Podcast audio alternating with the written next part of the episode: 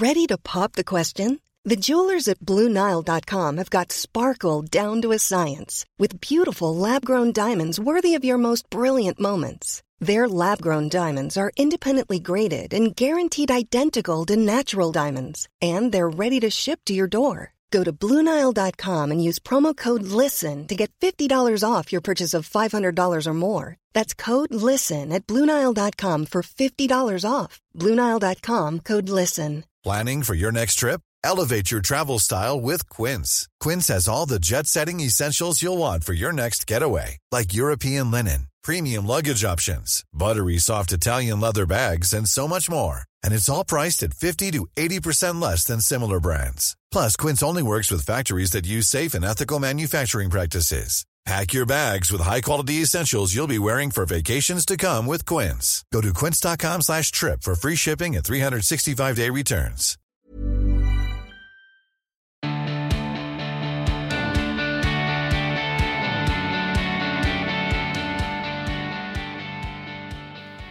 Hello, hi and welcome. I am your host, Emma Gunn Wardner, and in my nearly twenty-year career as a beauty and health writer, I have interviewed a lot of people. Supermodels, entrepreneurs, authors, celebrities and doctors, and many of these conversations had a real impact on me, and I'd come away feeling inspired, excited, informed and really empowered. And at the back of my mind, I'd always think, I wish I could just publish the tape so people could really feel that conversation. Well, on this podcast, you get to feel the conversation. I talk with experts, guests, and a few friends who I hope will inspire, inform, and empower you, and maybe also challenge you, whether you're looking for self-help, self-improvement, beauty advice, health insights, business know-how, or just some good old-fashioned life advice and a bit of a laugh. It's all here. Welcome to the show. Hi, thank you so much for tuning into The Emma Gunn Show. I am your host, Emma Gunn Wardner. It's such a pleasure and such an honour for you to have chosen to spend this time with me, so thank you so much. And I really hope that you enjoy the conversation in this episode. I'm joined in this episode by Doctor Jeffrey Rediger, and this conversation is honestly one that I didn't know I would be having uh, a few weeks ago. It is a subject that I never would have felt comfortable going going near, if I'm completely honest. Doctor Jeffrey Rediger is an instructor in psychiatry at Harvard Medical School. He also has a Master of Divinity degree from Princeton Theological Seminary, and he publishes in the fields of medicine, psychiatry, and spirituality. And I started to hear about Doctor Jeffrey Rediger, and I started to read about his work.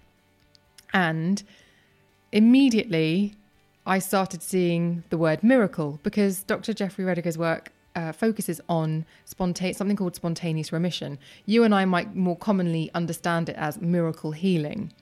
And it's something that my sort of show me the data, show me the clinicals brain wants to maybe not really investigate, because whenever I think of miracles, I think of things that are not charted. I think of things that are magic. I think of superstition, and it gets into a territory that I am particularly, I personally am quite uncomfortable with.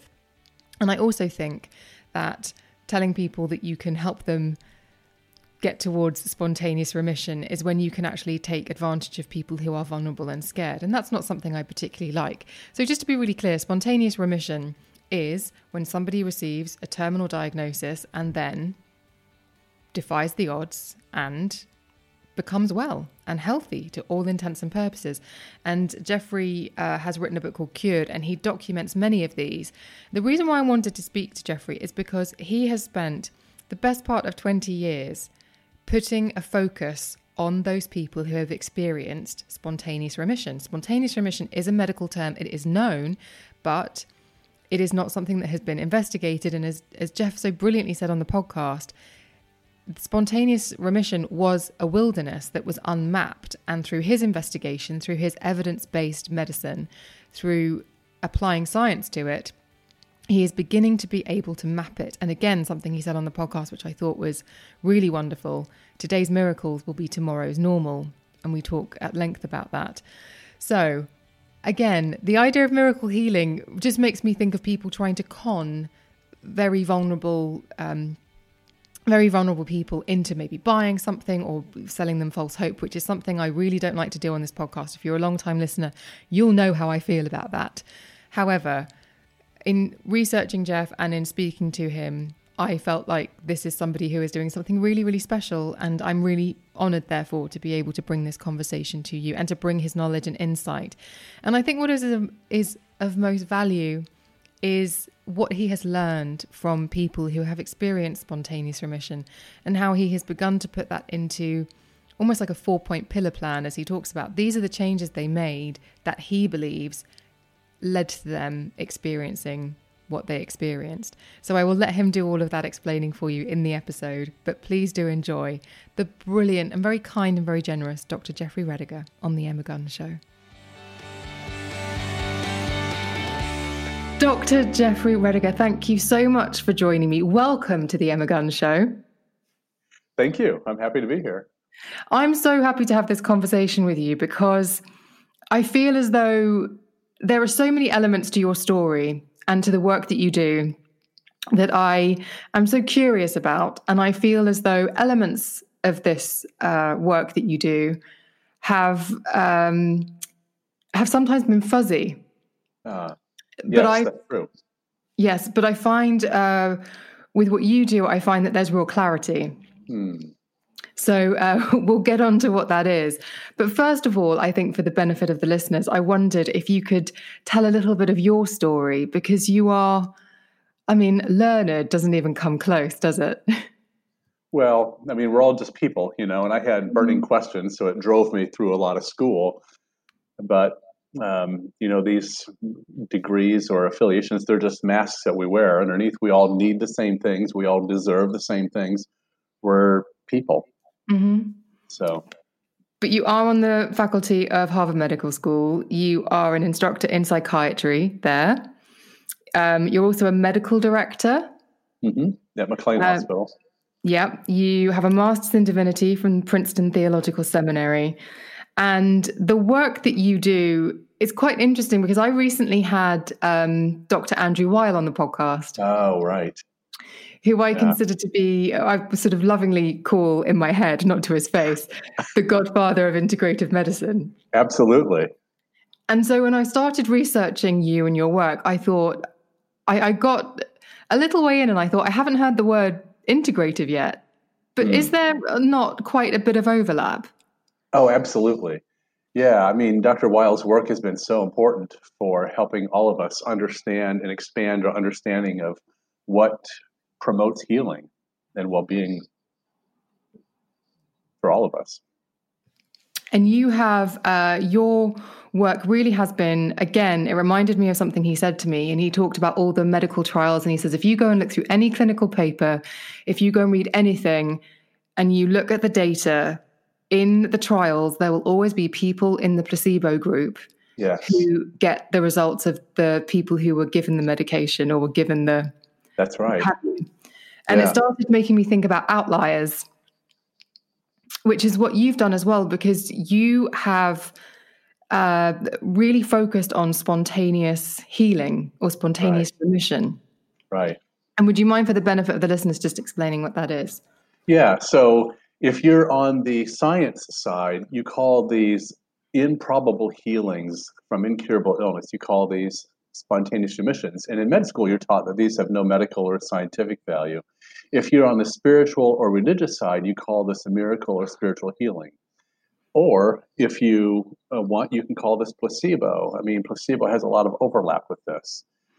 What I believe is true, however, is that all of these terms are black boxes, and they haven't been unpacked with the tools of science. We use these words, but we don't know what helps these events occur. And I think science is brilliant at unpacking mechanisms. It's brilliant at unpacking how things happen.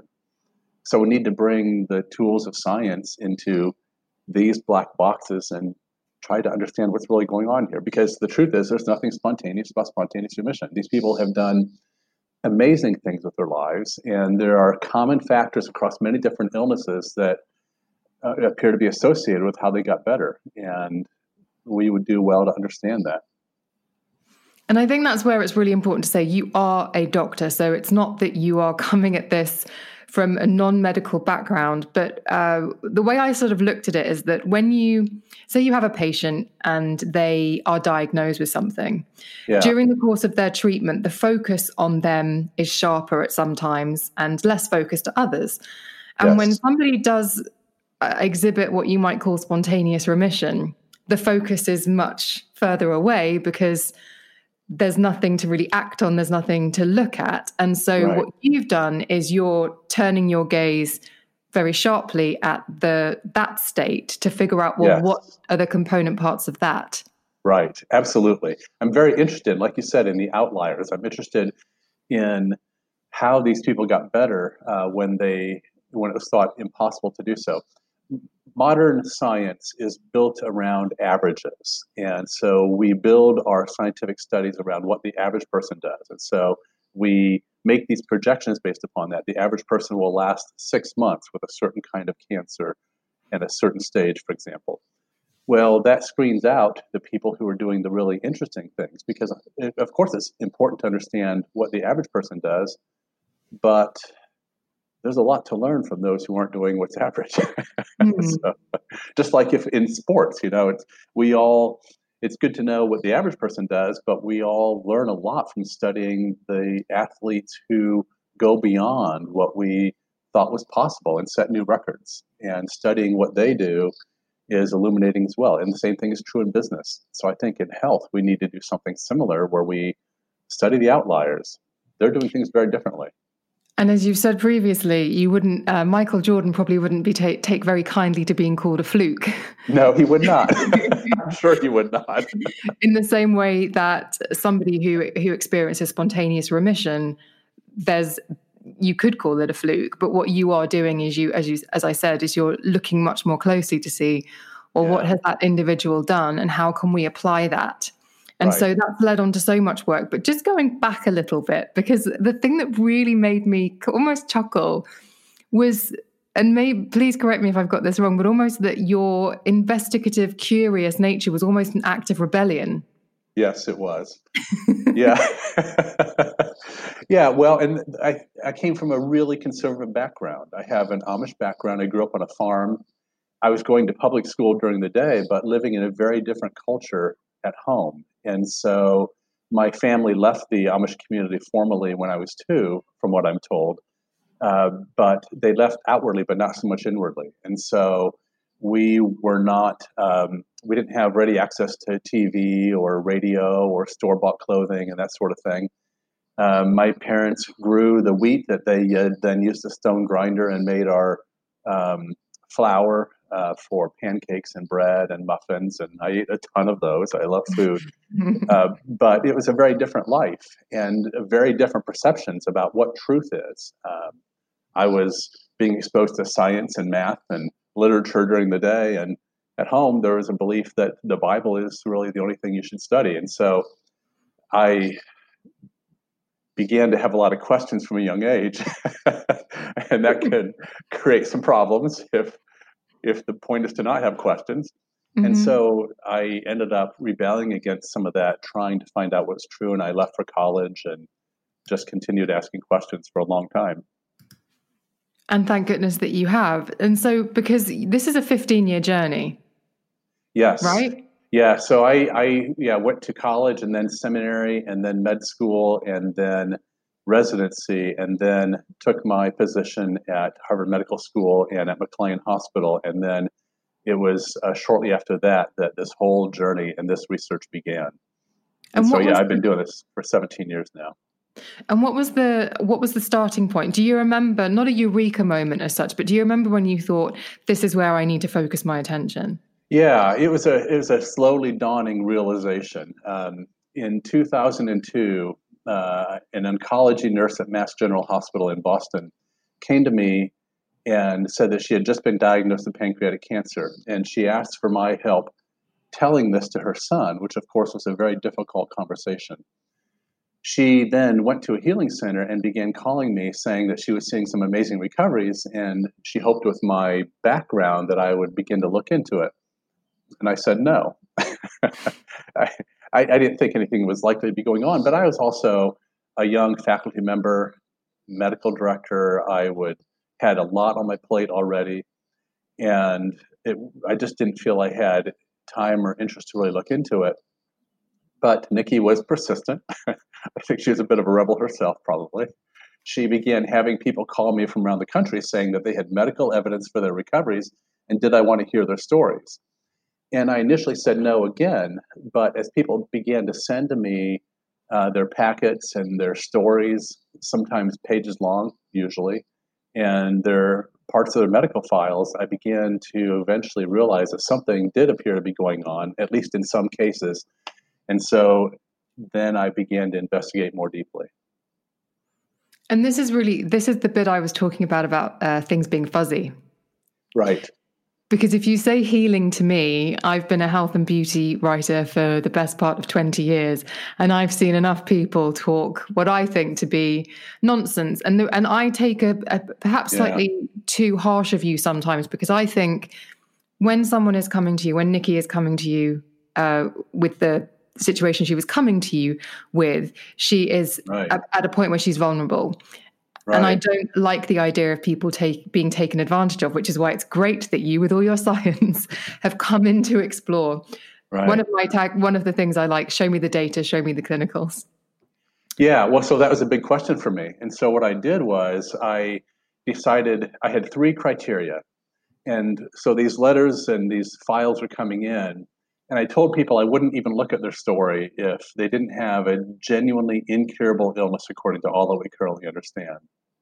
Number two, I said they had to have genuinely, they had to have indisputable evidence for accurate diagnosis and clear evidence for recovery, because I felt like I was wading into something that was very confusing, and um, I just didn't want to spend time with something unless it was really clear that something had happened here and it was indisputable. The third criteria for the research was that there had to be no other competing possible explanations, such as an experimental medication or something else that they had taken that could potentially explain how they got better. And so that was the criteria that I started the research with. Um, and I really hewed to that very closely. And so the book Cured talks about a lot of devastating illnesses. In some of the cases, um, there's a few cancers, for example, that repeat, that come up a few times because they're the most incurable illnesses that we know. And so that helped my skeptical mind begin figuring out a path through this over time. And so this does sort of bring us on really neatly to the fact that you you have established these four pillars almost to healing. I don't know if I'm mm. jumping ahead too quickly here. No, that's fine.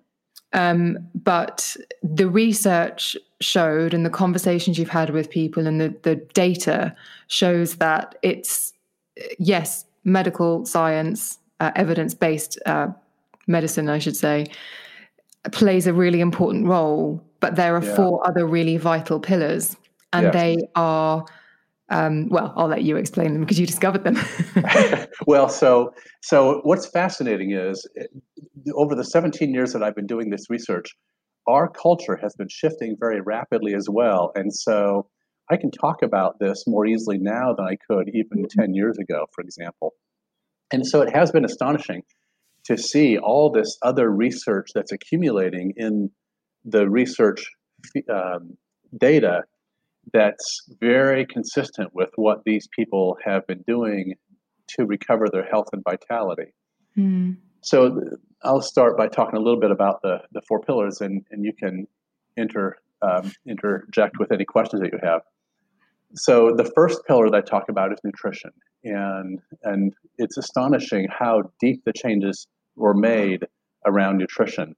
And not every person made these deep changes in nutrition, and there's a lot of superficial differences in the changes that they made, and I try to talk about that in the book. But what's true is that they made deep changes, and by and large, they eliminated processed foods, sugars, and refined flours from their diet. They, some people ate meat, some did not. Um, I read a study once on uh, spontaneous remission that said that eighty-eight percent of people who obtain their recoveries go vegetarian. That's um, there is a lot of people who really do go plant-based. Mm-hmm. Uh, they eliminate Uh, Uh, animal products, but not everybody does. There's people who use more of a ketosis diet, and And even though those dietary approaches look really different on the surface, they're not underneath, because the common factors are eliminating the processed foods um, and eliminating the sugars. You know, it's fascinating to me that over one hundred years ago, the average person ate two to four pounds of sugar a year. Now we eat around one hundred fifty-two to one hundred fifty-four pounds of sugar a year. Our bodies can't handle that. It's in so much of the stuff we eat. It's the corn syrups. It's so many of it's the the refined flours that that sometimes are labeled as whole wheat, but if you look at the ingredients more closely, they're not. They're enriched, refined flours. So there's there's it's a really big topic. These people have drawn me into a whole different world, and it took me a long time to start understanding how different this world is around nutrition. Um, what's shocking to me is that in medicine, we routinely diagnose cancer by injecting, we, we radio-label glucose and inject that into a person's body, and then we look for a place in the body that's taking up that sugar very quickly or avidly, and that's how we diagnose cancer a lot of times, and cancer just sucks up sugar. That's its favorite nutrition in a lot of ways.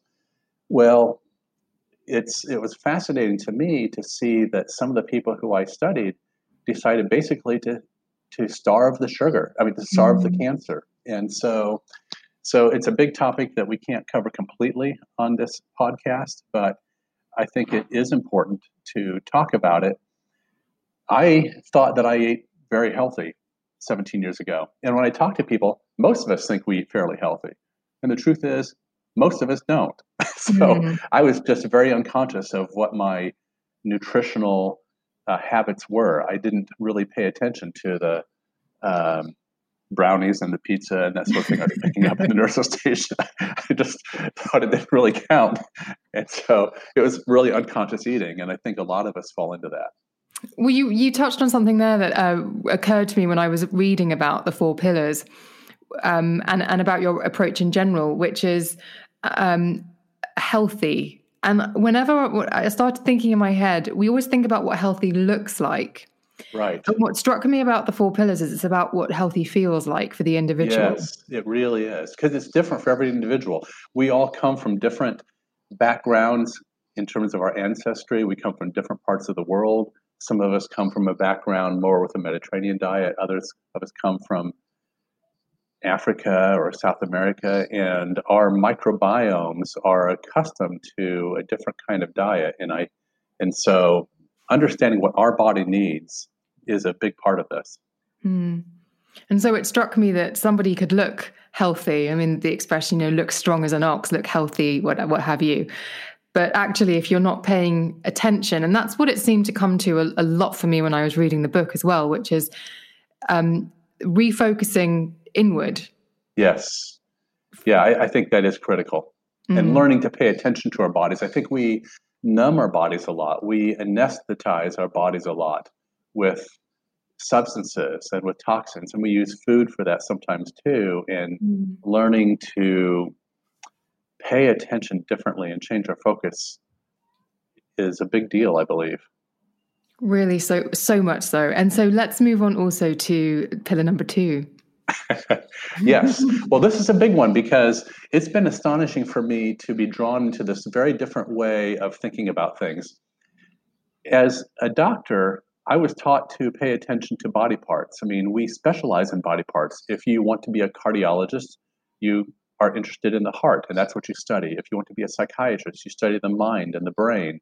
If you want to be a gastroenterologist, you study the gastrointestinal system. And that's how we built this brilliant system.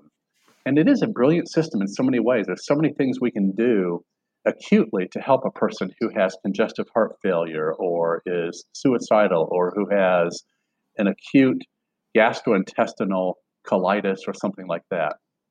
But most of our illnesses, um, it turns out, ninety to ninety-five percent of our illnesses are lifestyle-based, and that takes a very different way of thinking.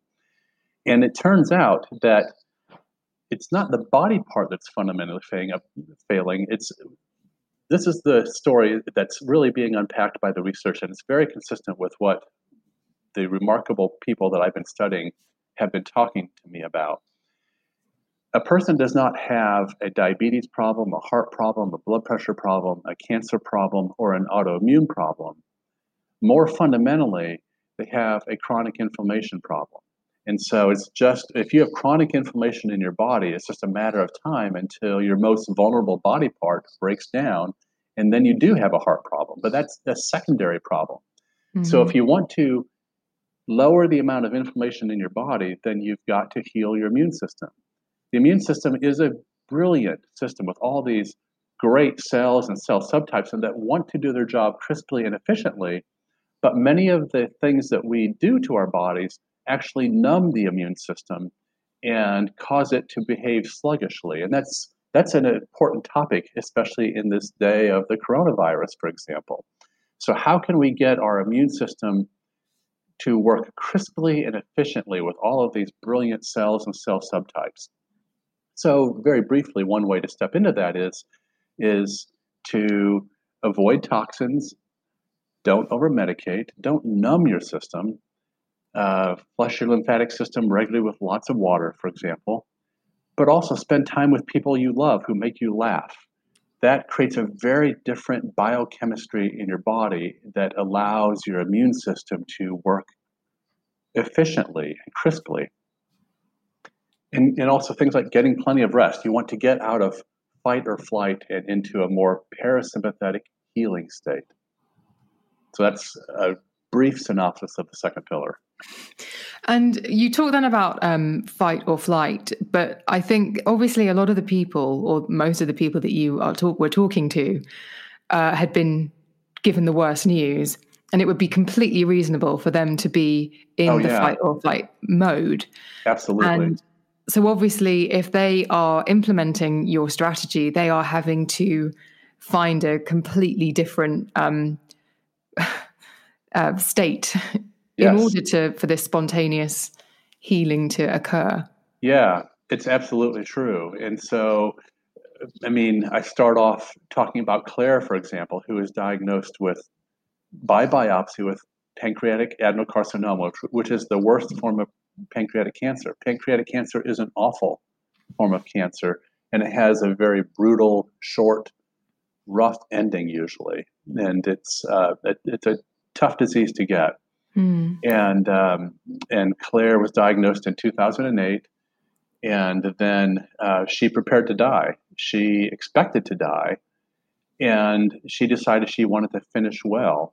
And so she just tried to clean up her life in ways that that made sense to her. She forgave some people that she had harbored some grudges towards. She forgave some people who had been critical of her. She she. faced what it meant for her to die and what that was going to be like for her. And then, and, and for her, she decided that she did not want to get the surgery or the um, chemotherapy or the radiation, because she said, if I've only got a matter of months to live, if it's not going to extend my life more than a few months, then I'd rather spend time with the people I love rather than in an office at a hospital with other people who are dying. And mm-hmm. so even though she's a, a woman who really values science, she decided that was going to be her path.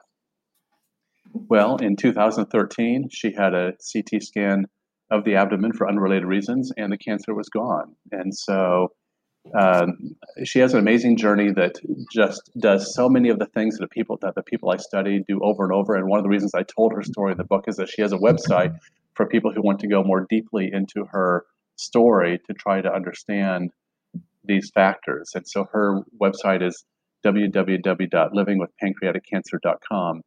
And she's just a wonderful lady, very salt of the earth type, who just really wanted to finish well, and finishing well turned to be turned out to be the doorway into a whole different life.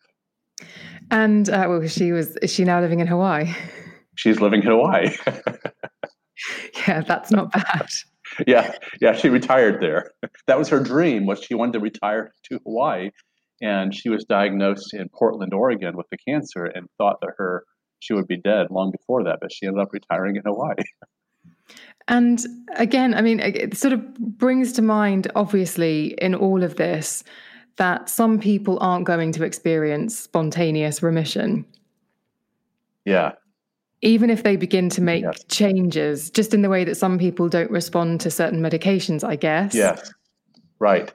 Yeah. There's a lot for us to uh, do research around yet, around these issues. There are some differences between the people who, on one level, do the same things and those who don't, but that's a very big topic I covered in the last couple of mm-hmm. chapters of the book. It's a, it's a topic that needs a lot more research, but I do try to work with what we do know on the basis of the science around this. And I think what's key also is that actually... Cool fact, a crocodile can't stick out its tongue. Also, you can get health insurance for a month or just under a year in some states. United Healthcare short-term insurance plans, underwritten by Golden Rule Insurance Company, offer flexible, budget-friendly coverage for you. Learn more at U H one dot com. Hey, it's Ryan Reynolds, and I'm here with Keith, co-star of my upcoming film, If, only in theaters May seventeenth. Do you want to tell people the big news? All right, I'll do it. Sign up now and you'll get unlimited for fifteen dollars a month and six months of Paramount Plus Essential Plan on us. Mint Mobile dot com slash switch. Upfront payment of forty-five dollars equivalent to fifteen dollars per month. Unlimited over forty gigabytes per month. Face lower speeds. Videos at four eighty p. Active Mint customers by five thirty-one twenty-four get six months of Paramount Plus Essential Plan. Auto renews after six months. Offer ends May thirty-first, twenty twenty-four. Separate Paramount Plus registration required. Terms and conditions apply if rated P G. There's a lot more... Um, like the, the medical world is taking this very seriously, and actually now yeah. there's a lot more focus and research going into this since you started working on yes, it. Yes, that's right. Yep, sure is. It's it's really a rapidly uh, growing area of investigation, um, which can only be a good thing if we're yes, seeing. It is. Oh, absolutely! It's been an unmapped wilderness, and I'm just so glad that that it's now starting to get some attention, so we can map this. Unmapped wilderness. What a brilliant way of describing it. What a brilliant word. Yeah. Um, then also let's go on to number three, which I guess we've almost covered with the, not almost covered, but we've uh, touched on the stress response. It's healing your stress response. Yes, that is. That's the third pillar. And all of us need to heal our stress response, I believe. And I think it's important to understand that not all stress is bad. We all need challenge stress to help us grow and learn. Running a marathon, for example, can be challenge stress, but helps you reach into your deeper self and expand your understanding of what you're capable of. But challenge stress is very different than toxic stress. If you're in a toxic relationship, or if you finish work every day depleted, run down, questioning your value, then something needs to change, because you're going to be in chronic fight, flight, or freeze, and you're not going to be able to heal properly. The physiology and the neurochemistry around being in fight, flight, or flee, fight, flight, or freeze is really different from a parasympathetic state where your body can heal. When you are in a sympathetic fight or flight state, then your body is secreting cortisol, stress hormones like adrenaline and norepinephrine, and that actually, we know, numbs the immune system. It causes the immune system cells to behave sluggishly. When you are in a healing parasympathetic state, you're releasing a whole different cocktail of hormones, and your body loves it, and your immune system fires up when that happens. When you are releasing oxytocin, which is the, the hormone of love and connection. I mean, even if it's two a.m. and a mother is holding and nursing her baby at two a.m., she's stressed for sure, especially if she has to get up at the next morning early to work. That's a very stressful time, but the oxytocin that she's secreting as she loves that baby and makes eye contact with her little baby, or later in the day when she makes contact with other people that she loves, whether it's um, someone she sees briefly on the street or her partner, um, when oxytocin is secreted, that connection and that feeling of love is great for your immune system. Just like dopamine is great for your immune system. That's the pleasure pathway. Mm. Pleasure is great for your immune system. Uh, serotonin, which is what we think of when we think about the uh, molecules of um, happiness and um, less anxiety and less depression. Those molecules also fire up the immune system. And so when you are in a parasympathetic state, it gives you a really different physiology, and your immune system loves that, whether it's fighting off the coronavirus or fighting off cancer. mm. or some other illness, because it's the immune system gone awry is what inflammation is. And so if you want to decrease the inflammation, then you have to heal your immune system so that it's not your immune system going against your body and creating inflammation. It's because inflammation is an immune system gone awry. And that's when we get into things like autoimmune disease. That's why we're seeing yes, a lot more instances right. of like um, yeah. Hashimoto's and things. Right. Yeah. The the rates of these illnesses are going exponentially up. They're not just increasing. They're going exponentially up. Autoimmune disease is becoming much more prevalent. Diabetes, also an inflammatory disease. Cancer, an inflammatory disease. Heart disease, an, an inflammatory disease. So, and one of the things we know is that every time we export the standard Western diet to other countries, it's not that their rates of cancer, autoimmune disease, uh, heart disease, or diabetes, et cetera, go up. They go up exponentially. And so we know that there's toxins and problems in the processed foods that we eat and the sugars that we fill our bodies with that are hurting our bodies and creating this inflammation. It, it it causes a lot of consideration. It gives pause for thought, definitely, in how one is living. But let's get on to the final pillar before we start to really unpack. Sure, you bet. So the fourth pillar is a big one.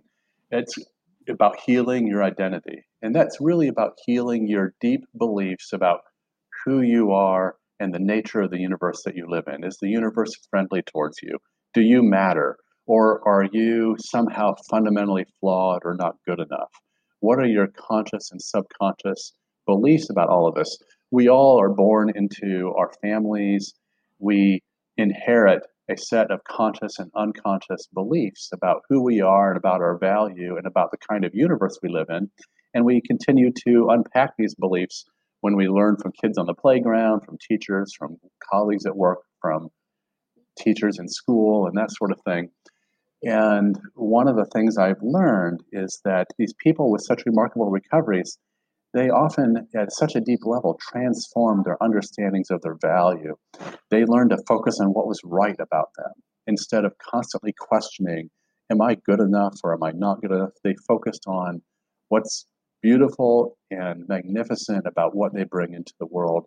And they learn to eliminate false beliefs about that in a way that they didn't have to question that the same way anymore. And I think that's a really big deal for all of us, honestly. Um, so one of the most common things that people have said to me over the years is that it took an illness for them to wake up and realize that they needed to stop taking care of everyone else. They needed to stop responding to the perceived expectations of others and begin focusing on what creates life and well-being within them. What is it that puts a light in your eyes?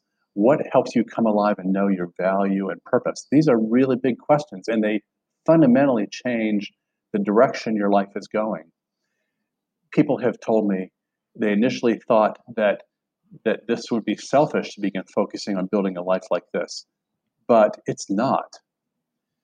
One of the most, uh, one of, my friend Gabriel Maté, he's a physician in British Columbia, and he says, if you don't know how to say no, your body will eventually say no for you. And I think that explains and has a contribution to help us understand so much of the illnesses that we see, not only in psychiatric hospitals, but also in our medical hospitals. Illness is a way when your body finally says no. Mm. And so many people who've told me their stories have said that it was actually, even though they were terrified of dying, it was actually a relief at some level to realize, oh, now I can focus on my life. I don't have, I have an excuse now to not take care of everyone else. Mm. I can now do what really matters to me. I don't have to go to medical school because my parents want me to go to medical school, or I don't have to take care of that situation because now I have an excuse to focus on my life and my health. And that then becomes the doorway to a different life in a way that's truly astonishing, where a person lives a more authentic life instead of a life that's defined by others. And it's really powerful to think that the combination of those four things can have such an incredible impact on the body, um, to the point where, I mean, can the mind actually heal the body, do you think? Mm. I say yes, but I think it's something I have to qualify a lot. We need a mm. lot more science around this because you can't think your way to health.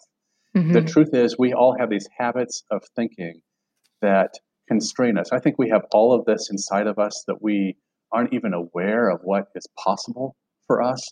We have all of these latent capacities that we haven't even begun to research or understand yet. We have so much more within us than we realize, but you can't think your way into health. We have all of these habits and ways of thinking, what I call in Cured the default mode network, for example, that really is um, our habits of thought. And it's those habits of thought that do so much wonderful stuff for us, but they also keep us from understanding our deeper capacities. And we have to find new ways to see us, to see ourselves differently and to experience ourselves differently so that we begin to crack open that old caricature of the self that's been confining us. And I've uh, you've said previously the interface of the body, mind, and soul is the most profound mystery of our time. Yes, because I think of so. The yeah, I think I think that's where the future is, because I think what's brilliant about Western culture is that we are able to specialize so brilliantly. And so if you have a medical problem, you go see the doctor. If you have a psychological problem, you go see the psychotherapist. If you have a spiritual problem, you go see the priest, rabbi, imam, or minister. And that's all very helpful. But if those experts, and if you yourself don't step back and see the big picture and see that that's all well and fine, but you, we don't live our lives in those categories. We live our lives integrated. And the key to healing is in the integration and the, the life-giving capacities that lie in the way we bring these factors together. And so the we ourselves and the experts we see need to stand back and see the big picture so that we see that that our spirit, our life, our how much we want to live, for example, drives what happens in our bodies and our minds. I can't tell you how often I've seen a mother say, "I'm not going to die until I see my daughter walk down the aisle," or or for uh, a man to say, "I'm I'm not going to die until I see my my child graduate from college," for example. There's something in there that comes from the well springs of the heart that is something that's hard to capture, but that does deeply affect what goes on in our bodies and our minds. And so we have to stand back and see the big picture. And I can tell you all kinds of stories about to illustrate that if we needed to. Well, and they would often be called miracles, wouldn't they? Yes, that's right. Uh, And you say something lovely, which is, um, which I hope I'm not going to fluff up now, but essentially like the miracles of today are will be normal tomorrow. So today we take for granted planes in the sky. Yes, that's right. Many years ago, that would have seemed like a miracle, strange and potentially weird. Yes, but that's right. The, the breakthroughs that you're making with this research, um, some of the cases would be dubbed miracles. Yes, absolutely. But hopefully in the future, they will be part of a normal narrative in medicine. Yes. I, I think we're in a very exciting juncture in medicine and in culture because we are just starting to be able to talk about well-being, for example. We're able to begin talking about these things that even ten years ago, as a faculty member, as an academic physician, you wouldn't be able to talk about without activating the scorn of your colleagues. And so mm-hmm. things are changing very quickly where we now are beginning to be able to talk about the doctors can study meditation. They can study uh, well-being. They can study the higher capacities within us. And that is okay now. And that needs to be something that becomes okay for all of us to talk about. Well, I think that we fall into that wellness category. And as you say, ten years ago, maybe you couldn't have spoken about it. But wellness has become somewhat fashionable. And right. there is a, I mean, my inbox is filled every day of take this supplement to boost your immune system right. to fight the coronavirus. And did you know this hand cream, all of that kind of stuff. And I'm, right. I'm trying to put on a filter that's understanding, but also useful for my readers and followers and listeners. But, um, I wonder really what that what that does to your cause in some ways, when there's sort of a, a part of this, there's a market, there's a very profitable market that is capitalizing on the fact that there is some value in the work that you're doing. Yours is evidence-based, but perhaps there's a bit more anecdotal stuff going on in the space that I'm, dis- I'm discussing. Yes, there is probably a lot of fluff and a lot of things that don't go deep enough, because the mysteries of our mind and our hearts and our spirits are real, but we haven't mapped it well enough to know how to understand how it really meets the ground in real stories of pain and suffering and massive questions around life and death. And so, yes, it's real. And I guess, you know, the world we live in, wherever there's something real, there's also sometimes some fluff around it. Mm-hmm. And so to sort out the chaff from the wheat is a really important task, I believe. And it will just take a little bit of time. So someone someone could look at this, and your research, your book, brilliant book, could be whittled down, and someone could say, don't eat meat, uh, take an immune booster, meditate, and maybe choose a religion of your choice. And that's not what it's about. But we do live in the culture of quick fixes. And yes. Oh, this will work. But what you're saying is these four pillars work. I have there's evidence to show that this has a real impact on people's health, mind, body, and yeah. spirit. Yeah. But it does work in tandem with an evidence-based medical approach also. Yes. Yeah. And and so we can talk about all these outer things, but to talk about inner change, because all change comes from within, and how to actually change our experience of ourselves, and how to change our experience of the universe we live in so that we actually see things differently, is a really big deal. And mm-hmm. that's not something a supplement can fix. It's not something that any kind of external thing can fix. It has to be some kind of change that comes from within us. And it's, I mean, even the way we eat our food is important. Yes, and nutritional changes are important, but some of the people who I've talked to have who've had these remarkable recoveries have said that you can't make these changes just simply from a place of fear, because if you do that, you're still going to have that physiology of of stress, of toxic stress that's still influencing how your body digests and takes in that. And so the how of doing this means it's a deeper change than something we just do quickly on the outside. It's it's something that really does come from within us. And it has to be something that's a an opportunity and not a burden we impose on ourselves. Mm-hmm. Not not additional stress. Exactly. And one of another thing that you said, which I think is uh, so interesting as well, is that these stories with evidence, these yeah. stories of spontaneous remission for which you have evidence for, um, yeah. need a platform, because those because people are then inspired by that. And then yeah. to go back to Michael Jordan, if there are people who would have seen him and then realized greater potential because they saw someone else doing it. So right. if you're sharing these stories, then perhaps it can unlock these, uh, it can unlock it for someone else. Yes. What I've seen over and over again is these stories are so inspiring. And when people see an inspiring story, what they do is they think, wow, if she can do that, then maybe I can do this.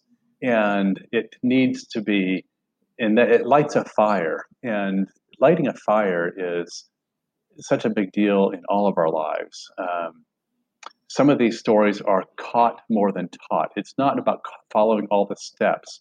It's about igniting a fire within you that that helps you take the next authentic step in your life to heal your soul, if that's the way you think about it. I mean, it, it's... It's it's about lighting a fire more than following steps. When you have had these conversations with people and they've come to you and they fill your criteria, uh, that they um, in the most part, are they open to these changes? Can you feel the resistance sometimes from people and having to sort of convince them to try these paths sometimes? Yeah, yeah. I mean, a lot of times it really is. It's kind of like a fish doesn't know what wet is if it's never known anything else. And this is really...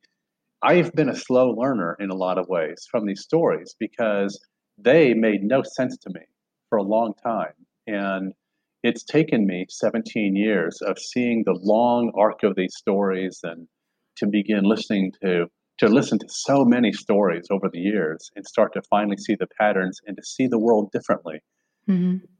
Our culture thinks about things differently. Um, and as a physician, I was taught to see a disease instead of a person and to actually exclude the story from the person's, from my time with the person, because my job was to get through to the underlying signs and symptoms of that illness and make the right diagnosis.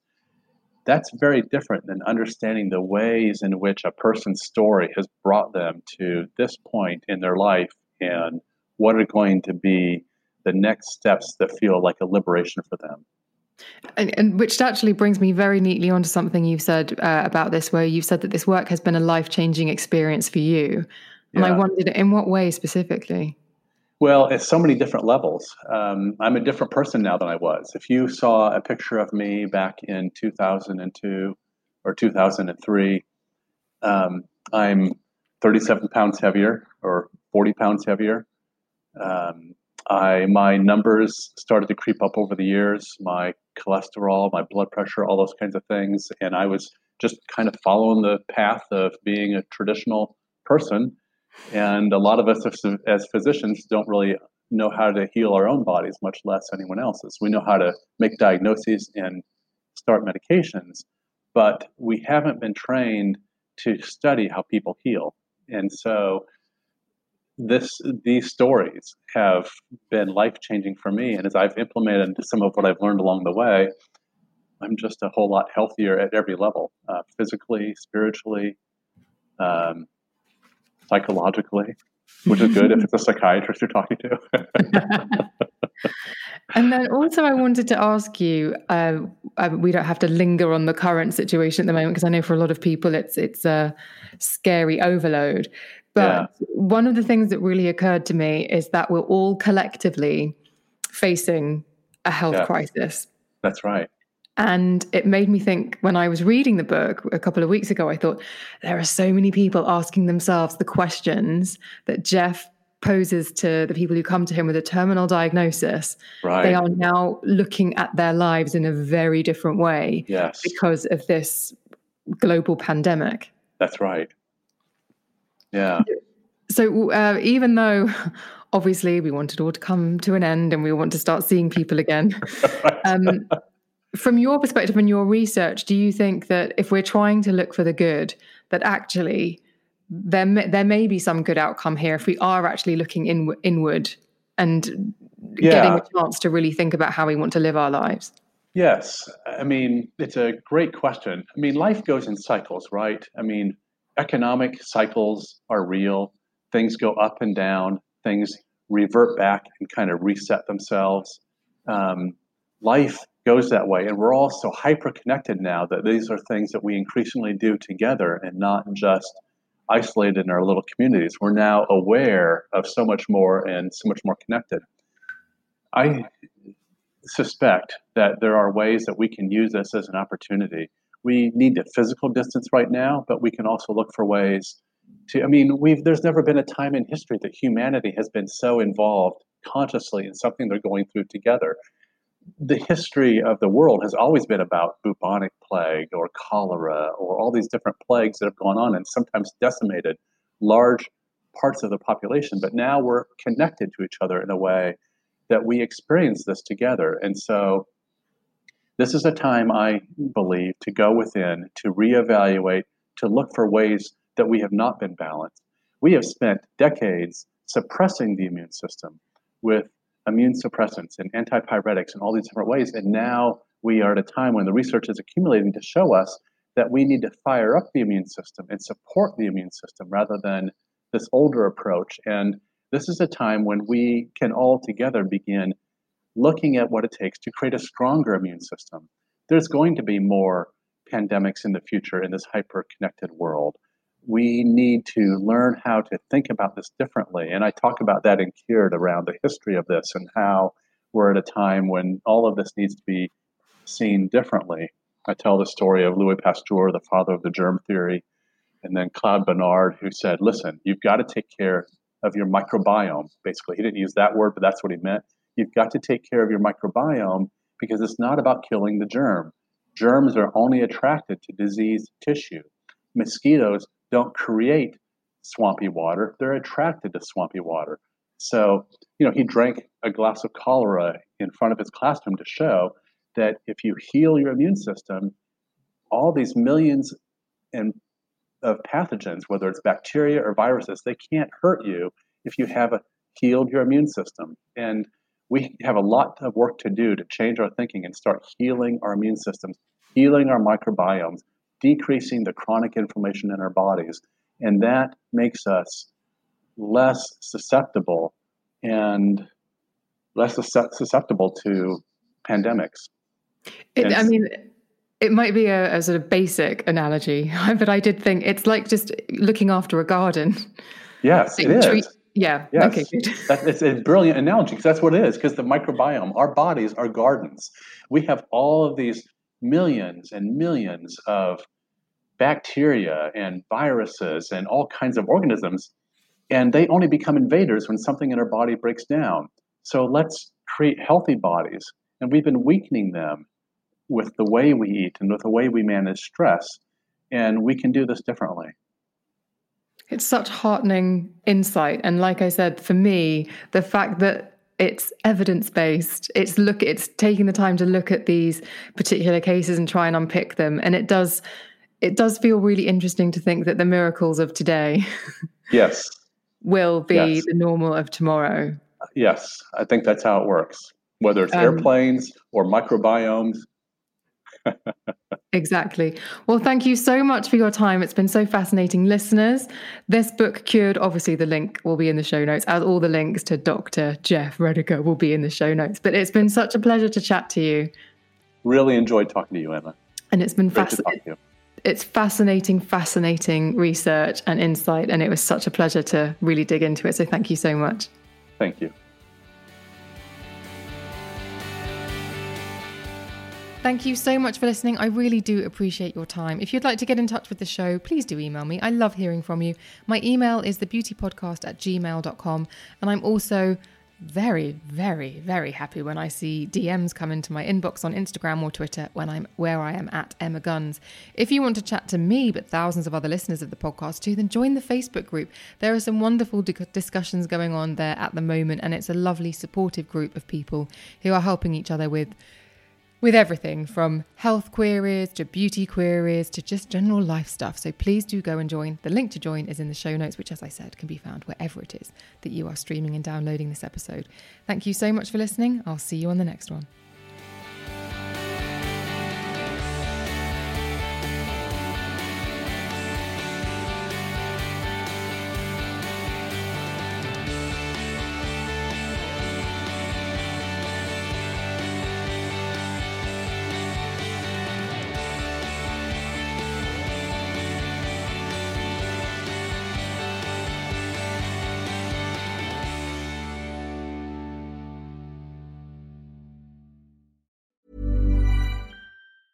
Mom deserves the best, and there's no better place to shop for Mother's Day than Whole Foods Market. They're your destination for unbeatable savings, from premium gifts to show-stopping flowers and irresistible desserts. Start by saving thirty-three percent with Prime on all body care and candles. Then get a fifteen-stem bunch of tulips for just nine ninety-nine each with Prime. Round out Mom's menu with festive rosé, irresistible berry chantilly cake, and more special treats. Come celebrate Mother's Day at Whole Foods Market.